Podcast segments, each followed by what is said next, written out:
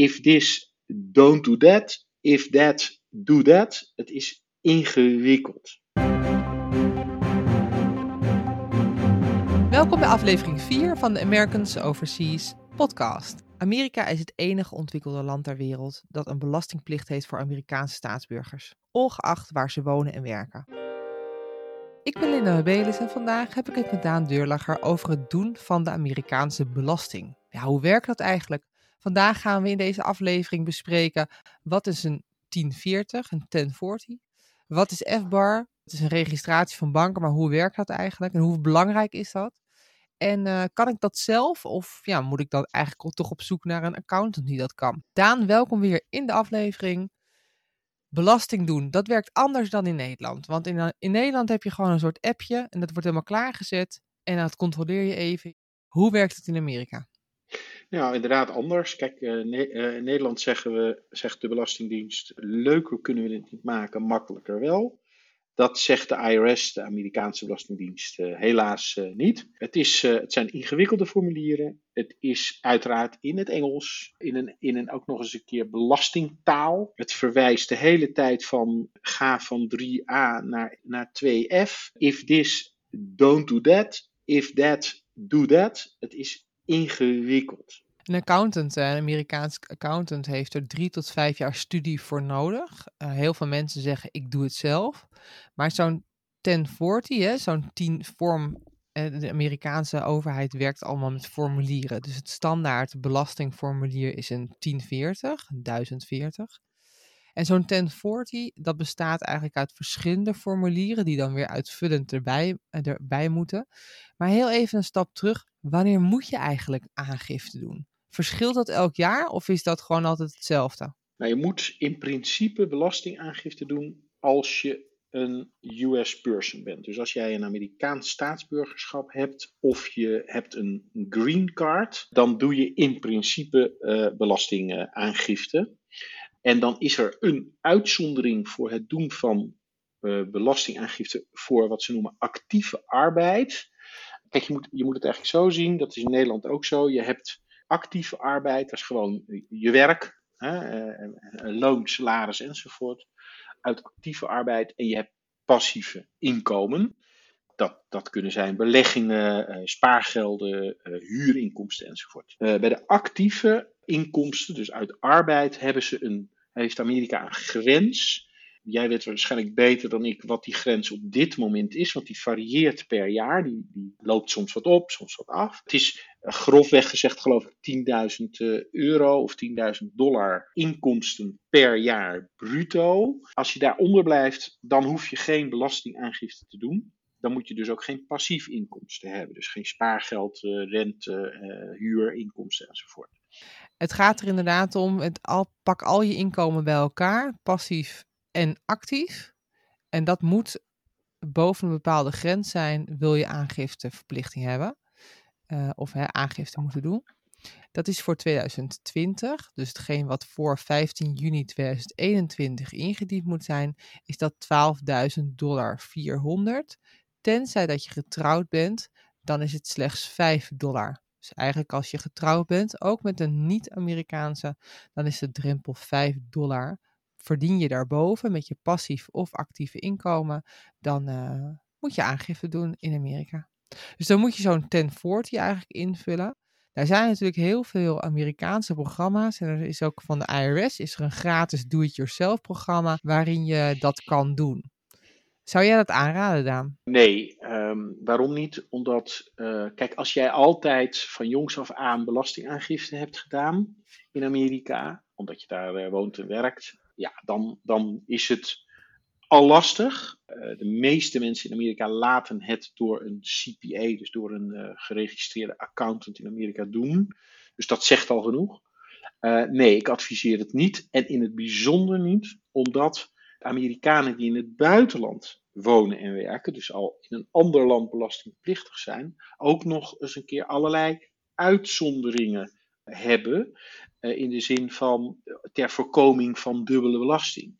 En als je dat dus fout doet, uh, omdat je het zelf doet, ja, dan, dan neem je die zogenaamde tax credits, zoals ze dat noemen, neem je die op. Fouten maken bij de IRS is vragen om ellende. Dan, dan gaan ze er eigenlijk van uit dat je dat moedwillig doet. Dan leggen ze je boetes op. Ik heb zelf uh, bij mijn eerste belastingaangifte, die ik overigens heb laten doen door een accountant, zelf een fout gemaakt door mijn Social Security nummer per ongeluk de laatste twee cijfers om te keren. Ik heb zes maanden brieven gehad met sommaties, boetes. Ik heb erg veel geld moeten uitgeven om dat weer recht te trekken door die accountant. Dus je zou bijna moeten zeggen, nou, eh, eh, niks doen is beter dan fouten. Duidelijk, maar die Amerikaanse belastingaangifte bestaat niet alleen maar uit die Form 1040 um, en met de bijkomende formulieren. Want je moet weer een formulier hebben als je zelfstandig bent. Je moet er weer eentje hebben als je een erfenis hebt gekregen. Dus elke nou ja, elke plus in je financiële situatie geeft weer een extra vorm, wat dan in één pakketje de belastingaangifte is voor Amerika. Uh, maar daarnaast moet je, heb je ook een soort F-bar-plicht, een soort registratieplicht. Of is dat een aangifte? Nee, het is geen aangifte. Het is ook niet belastingonderhevig. F-bar, dat staat voor Foreign Bank Account Reporting. En dat gaat dus uit van Amerika. Dus dat betekent als jij in Nederland banken, eh, bankrekeningen hebt, dan zijn dat foreign banks, hè, eh, vreemde banken. En uh, naast belastingaangifte doen op die zogenaamde 1040, plus alle formulieren, heb je een FBAR plicht. Die plicht die heb je op het moment dat je op al jouw buitenlandse bankrekeningen tezamen enig moment in dat jaar, in dat belastingjaar, meer dan 10.000 dollar saldo hebt. En dan denk je, nou, dat is toch een heel bedrag. Vervelend is alleen dat als ik van rekening A naar rekening B in dat jaar geld heb overgemaakt, al heeft het er maar een uur op gestaan, dan moet je die twee dragen zelfs nog bij elkaar optellen. Hè, dus bij wijze van als ik van mijn betaalrekening 6000 euro vakantiegeld naar mijn spaarrekening 6000 euro vakantiegeld maak, waar al 1000 euro stond, dan zit ik eigenlijk op een 13.000 euro saldo. Op ja, dat op moment. ja, dan heeft er een dag, eh, de saldi-dag, inderdaad even 13.000 dollar opgestaan. En die bank, jouw Nederlandse bank, geeft dat ook zo door aan, die, uh, aan de IRS. Ja, die zegt eigenlijk op die betaalrekening en op die spaarrekening heeft dat als hoogste saldo gestaan op die dag. IRS stelt het bij elkaar op en die vergelijkt dat met de FBAR registratie die jij dan doet. Ja, exact. Wat, wat, wat zeg je, hè, want je zegt een registratie. Eh, wat, wat registreer je dan? Nou, wat je registreert is dat je netjes opgeeft aan de Amerikaanse Belastingdienst dat jij bankrekeningen in het buitenland hebt. Ja. En dat er op die bank, wat er op die bankrekeningen staat. Het, uh, het, het, lastige is dat uh, wij in Nederland gewend zijn om een beginsaldo en een eindsaldo op te geven. Hè, ja, dat staat ook op mijn jaaroverzicht. Ja, ja, op je jaaroverzicht. Amerikanen die uh, willen dat anders zien. Die willen namelijk je hoogste saldo per rekening zien. Ja, en dat geeft je Nederlandse bankrekening niet aan je. Um, voor spaarrekeningen is het niet zo ingewikkeld, want dat zijn niet zoveel afschriften, dus daar kan je even doorheen lopen en zeggen, oh, nou, die maand had ik het hoogste saldo. Voor betaalrekeningen is dat lastig. Een hele uitzoekeritis, maar je moet het wel doen. En als je er niet helemaal uit kan komen, dan is het advies van de meeste accountants: benader het dan zo goed mogelijk. En dan beter iets te veel dan iets te weinig opgeven. Oké, en wat is de drempel? Wanneer moet ik F-bar doen? Want je zei het al in een andere aflevering. Als baby kan het ook best wel eens zo zijn dat ik een F-bar verplichting heb. Ja, iedereen die, uh, die, uh, die verplichting heeft, dus die, die US person is, hè, die, die doet dat op het moment dat hij 10.000 dollar op al zijn bankrekeningen tezamen heeft in, op enig moment in dat jaar. Ongeacht leeftijd. Maar dat betekent dus ook dat als ik Amerikaan ben en ik woon gewoon in New York, dus dat heeft niks met in het buitenland te maken. Maar ik heb bijvoorbeeld een rekening in Nederland, om wat voor reden dan ook, dat ik die ook moet opgeven. Dat klopt. Oké. Um, er is wel een groot verschil tussen die, die gewone belastingaangifte, hè, dus die Form 1040, en die F-bar. En dat verschil zit hem voornamelijk in de boetes. Uh, dat maakt dat ook heel veel mensen kiezen om toch bijvoorbeeld een streamline procedure, een inkeerregeling in te gaan, om vooral die boetes van de F-bar uh, te vermijden. Daan, kun jij daar wat meer over vertellen? Wat is nou het verschil in die boetes tussen die twee? Wat is het risico? Ja, um, waarbij ik wel een heel klein beetje eh, de, hoe heet dat, de slag om de arm wil geven. Want wij kunnen niet uitsluiten dat de IRS beslist toch op iets boetes te geven waarvan ik nu zeg, daar komen Komt geen niet boetes vaak op. voor. Nee. Het is in, in, in algemene zin zo dat uh, over, over zeg maar belastingaangifte, dus de 1040, een boete geheven wordt over het te betalen belastingbedrag. He, dus stel, ik heb op, op enig moment een, duizend dollar belasting te betalen in Amerika. En de IRS legt jou daarover de boete op omdat je dat niet gedaan hebt. Dan kan die 1000 dollar kan 1500 dollar worden of 2000 dollar worden. Op het moment dat jouw belastingaangifte zegt: ik hoef geen belasting te betalen, dan is de kans heel groot dat je dus over het niet doen van belastingaangifte in het verleden geen boetes krijgen opgelegd. Dus er, ligt een relatie tussen wat had je moeten betalen en de boete.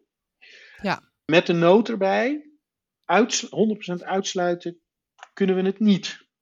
Het probleem alleen van de F-bar is dat dat gerelateerd is, die boete, aan het hoogste saldo van alle bankrekeningen tezamen op enig moment van dat jaar. Dus als jij al je bankrekeningetjes, ook waar je tekenbevoegd over bent, ook die waar je samen wat over hebt, ook die van jouw tennisvereniging waar je tekenbevoegd over bent.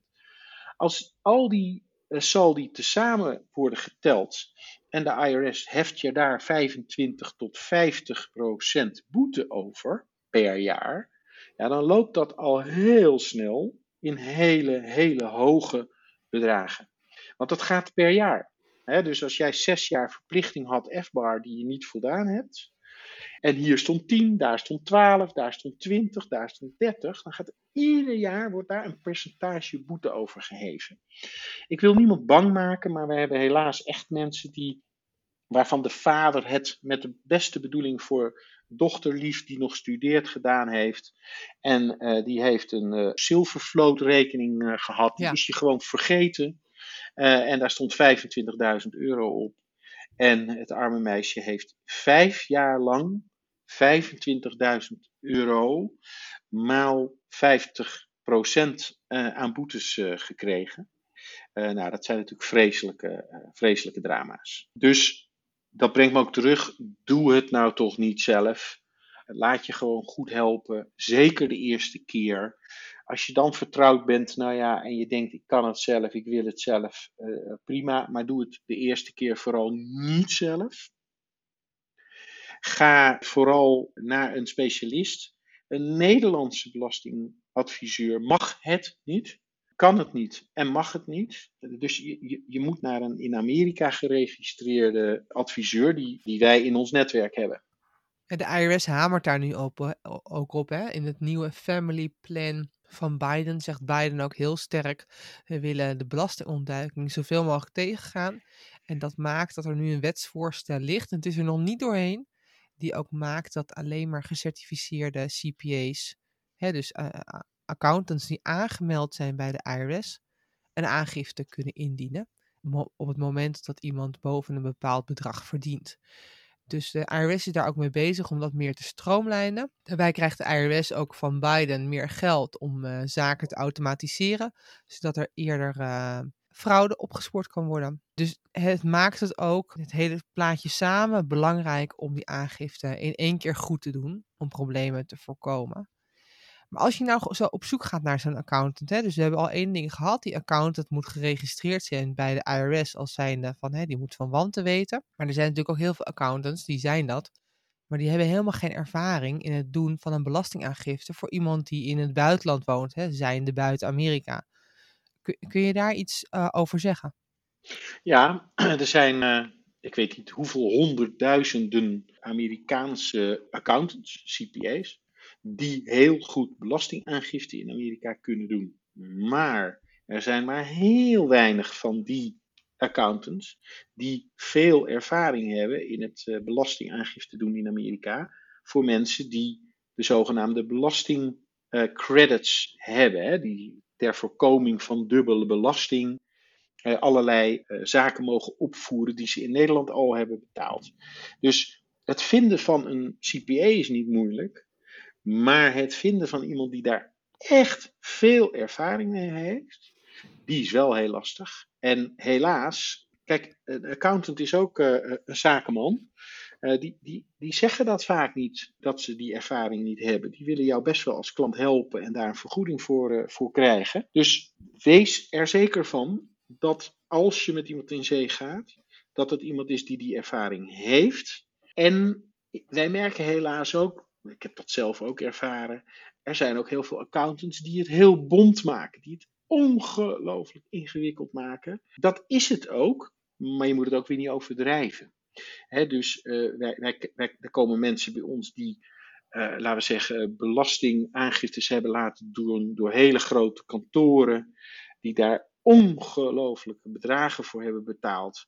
Waar uh, als, als, als dan een accountant uit ons netwerk er naar kijkt, zegt van nou ja, is geen simpele zaak, maar wat daarvoor gevraagd wordt, dat hoeft nou echt weer niet. Hè? Dus het, ga, ga lekker breed. Nou, wat wij doen is, we hebben een heel breed en groot netwerk van accountants die moeten voldoen aan de ervaringsplicht. Dus die, die, hè, wij selecteren ze al op. Heb je veel klanten die in het buitenland wonen? Ken je die, uh, die regels goed? Het liefst zelfs accountants die de Nederlandse uh, formulieren gewoon kennen en goed kunnen overnemen hè, wat, uh, wat, wat, wat op de uh, regel 3 van de Nederlandse belastingaangifte staat. En dat kunnen vertalen naar de Amerikaanse. Dus ga niet zomaar met de eerste de beste in zee. Ja, en daarnaast is het natuurlijk ook nog belangrijk hetgeen wat je ook belangrijk zou vinden bij een Nederlandse accountant. Hè, communiceert iemand lekker? Uh, communiceert iemand ook uh, vlot terug? Moet je, is iemand bereikbaar? Moet je niet eeuwig wat wachten op een antwoord? Hè, dus de, de normale uh, aspecten waar je als klant nou, blij om bent of juist niet. Dus ja. ook die, die zaken die moeten meegenomen worden. Als ik nou deze hele aflevering zou samenvatten, dan zou ik zeggen: belastingaangifteplicht in Amerika bestaat, bestaat uit een Form 1040. Daar zit een uh, drempel aan vast wanneer je dat wel of niet moet doen. Uh, daar moeten extra formulieren bij afhankelijk van je financiële situatie. Daarnaast heb je mogelijk een F-bar plicht, die F-bar registratie. Dat gaat om het registreren van bankrekeningen, zodat Amerika goed weet wat er allemaal op die, Amerika, op die buitenlandse rekeningen staat. En zodat ze dat kunnen checken door middel van een Social Security nummer aan je uh, de aangifte uh, die de bank doet. Mocht je dit willen gaan doen, mocht je aangifte willen doen, let dan vooral op bij de keuze van een accountant of hij geregistreerd is bij de IRS, of de communicatie van die accountant goed is, maar vooral of hij goed ervaring heeft met het aangifte doen voor iemand die buiten Amerika woont, om dubbele belasting te voorkomen. Daan, mis ik nog iets? Ja, ik wil even stilstaan bij de dubbele belasting voorkomen. We kunnen ruwweg wel zeggen dat nou, 90 tot 95 procent hè, van de mensen waar wij belastingaangiftes voor verzorgen uh, met accountants, uiteindelijk geen belasting hoeft te betalen in Amerika. Omdat er veel uh, geregeld is ter voorkoming dubbele belasting tussen die twee landen. Dus wordt het goed gedaan, dan kan je zeggen dat in 90% van alle gevallen er geen belasting uh, hoeft worden te betaald. Dus laat dat ook van tevoren een beetje, uh, neem dat eens door voordat je eraan aan begint met, die, met die accountant. En, en, maak je daar ook vooral niet te veel zorgen om. Want, want ja, nogmaals, de, de, de grote, grote, grote meerderheid betaalt uiteindelijk die dubbel belasting. Helder. Mocht je hulp willen hebben bij het zoeken van een belastingaccountant of gebruik willen maken van het netwerk van Americans Overseas, dat kan gratis en vrijblijvend.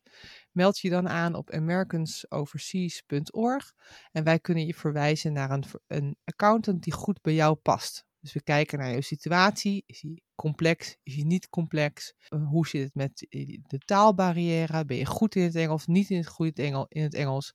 We hebben inmiddels een netwerk waardoor we bijna elke klant van dienst kunnen zijn met een goede betaalbare kwalitatieve accountant. Dank voor het luisteren. Bezoek americansoverseas.org voor antwoord op al uw vragen. Wilt u op de hoogte blijven van het laatste nieuws? Vergeet je dan niet te abonneren op de Americans Overseas podcast. Graag tot de volgende keer. Daan, wederom bedankt.